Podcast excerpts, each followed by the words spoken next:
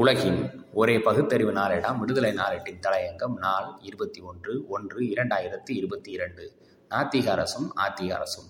திமுக தலைவர் மு க ஸ்டாலின் நல்லவர்தான். அவர் தீகாவிடமிருந்தும் வீரமணியிடமிருந்தும் விலகி நிற்க வேண்டும் என்று துக்ளக்கில் திருவாளர் குருமூர்த்தி தாஜா செய்து பார்த்தார். திமுக பயணத்தை முடிவு செய்வது பெரியார் திடல்தான் என்று செவுல்களில் அறைந்தது போல திமுக தலைவர் திட்டவட்டமாக சொன்ன நிலையில் தனது வளமையான வழியில் பார்ப்பனர் பூநூல் புத்தியோடு ஒவ்வொரு வார துக்ளக் இதழிலும் திமுகவையும் ஆட்சியையும் வழிந்து குறை சொல்லி எழுதும் வேளையில் அதி தீவிரமாக இறங்கிவிட்டார். இந்த வாரம் இருபத்தி ஆறு ஒன்று இரண்டாயிரத்தி இருபத்தி இரண்டு வெளிவந்த துக்ளக்கில் கூட எச்சரிக்கை எனும் தலைப்பில் பின்வருமாறு எழுதியிருக்கிறது. வைகுண்ட ஏகாதசி அடுத்து வந்த பண்டிகை நாட்களில் கோவில்களில் தரிசனம் செய்ய பக்தர்களுக்கு விதிக்கப்பட்ட தடை மக்களிடையே அரசு மீது கடும் அதிருப்தியை தோற்றுவித்துள்ளது.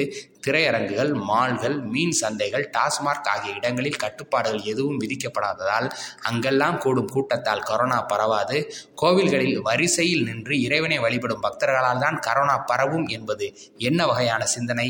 மற்ற பல இடங்களை விட்டுவிட்டு கோவில்களுக்கு மட்டும் விதிக்கப்படுகிற கட்டுப்பாடு நாத்திக அரசின் நச்சு எண்ணத்தை காட்டும் என்று கிறுக்கி தள்ளியுள்ளது துக்ளக்.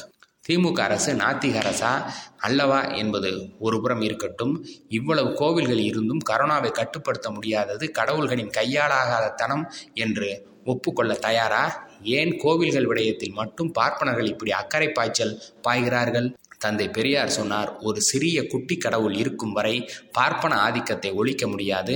நம் சூத்திர தன்மையும் ஒழியாது என்று விடுதலையில் மூன்று இரண்டு ஆயிரத்தி தொள்ளாயிரத்தி ஐம்பத்தி ஆறில் வெளியாகியுள்ளது. கோவில் கடவுள் பக்தி மதம் என்று வரும் இடங்களில் எல்லாம் பார்ப்பனர்கள் துள்ளி குதித்து கூக்குரல் போடுவது இந்த அடிப்படையில்தான். கோவில்களுக்கு செல்பவர்கள் எல்லாம் வரிசையில் நின்று இறைவனை வழிபடுவார்களாம். வாயால் சிரிக்க முடியாது. நாட்டு நடப்பை உணர்ந்தவர்களுக்கு மிக நன்றாகவே தெரியும். கரோனா வைரஸ் தொற்றின் இரண்டாவது அலையில் உத்தரகண்ட் மாநிலத்தில் ஹரித்வார் நகரில் நடைபெற்ற கும்பமேளா காரணமாக வைரஸ் அதிவேகமாக பரவியது. இரண்டாம் அலை காரணமாக பல மாநிலங்களில் இரவு நேர ஊரடங்கு மற்றும் பிற மாநிலங்களில் வேறு பல கட்டுப்பாடுகள் என்று விதிக்கப்பட்டிருந்த நிலையில் கங்கை நதியிலோ பல லட்சம் பக்தர்கள் ஒரே நேரத்தில் புனித நீராடினர். கங்கை நதியின் கரையில் உள்ள பல்வேறு இடங்களில் லட்சக்கணக்கானோர் நீராடல் நடத்துவதால் அந்த பகுதி முழுவதையும் நூற்றுக்கணக்கான சிசிடிவி கேமராக்கள் கொண்டு மாநில அரசு கண்காணித்தது. அத்துடன் பொதுமக்கள் புனித நீராட தனி நேரம் மற்றும் சாதுக்கள் புனித நீராட தனி நேரம் என்று தனித்தனியே நேர ஒதுக்கீடு என எதுவுமே செய்யப்படவில்லை. மூன்று மாதங்கள் வரை நடைபெறும் கும்பமேளா கரோனா வைரஸ் பாதிப்பு காரணமாக ஒரு மாதத்துக்கு குறைக்கப்பட்டது. ஏப்ரல் மாதத்தில் கும்பமேளாவுக்கு மாநில அரசு அனுமதி அளித்திருந்தாலும் மார்ச் மாத சிவராத்திரி நாளன்று நாடு முழுவதும் பல்வேறு பகுதிகளில் இருந்து வந்திருந்தவர்கள் எந்த ஒரு கரோனா கட்டுப்பாடு விதிமுறைகளையும் கடைபிடிக்காமல் நீராடினர்.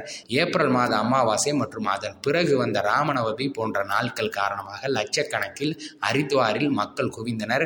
இப்படி கரோனா அச்சத்தையும் மீறி அதிக எண்ணிக்கையில் மக்கள் கூடினர்.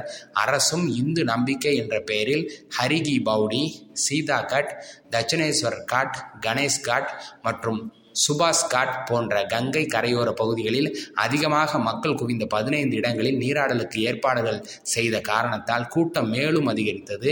விளைவு வட இந்தியாவில் லட்சக்கணக்கில் மரணங்கள் கரோனா தொற்று காரணமாக கும்ப மேளாவா உயிரை குடிக்கும் மேளாவா என்ற கேள்விதான் எழுந்தது.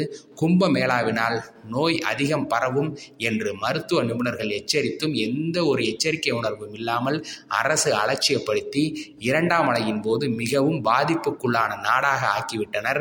நாத்திக அரசு பக்தர்களுக்கு தடை விதித்தது என்று கூறும் துக்ளக் ஆத்திக அரசு கும்பமேளாவை அனுமதித்ததே.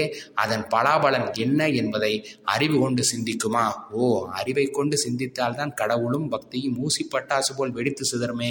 நன்றி வணக்கம்.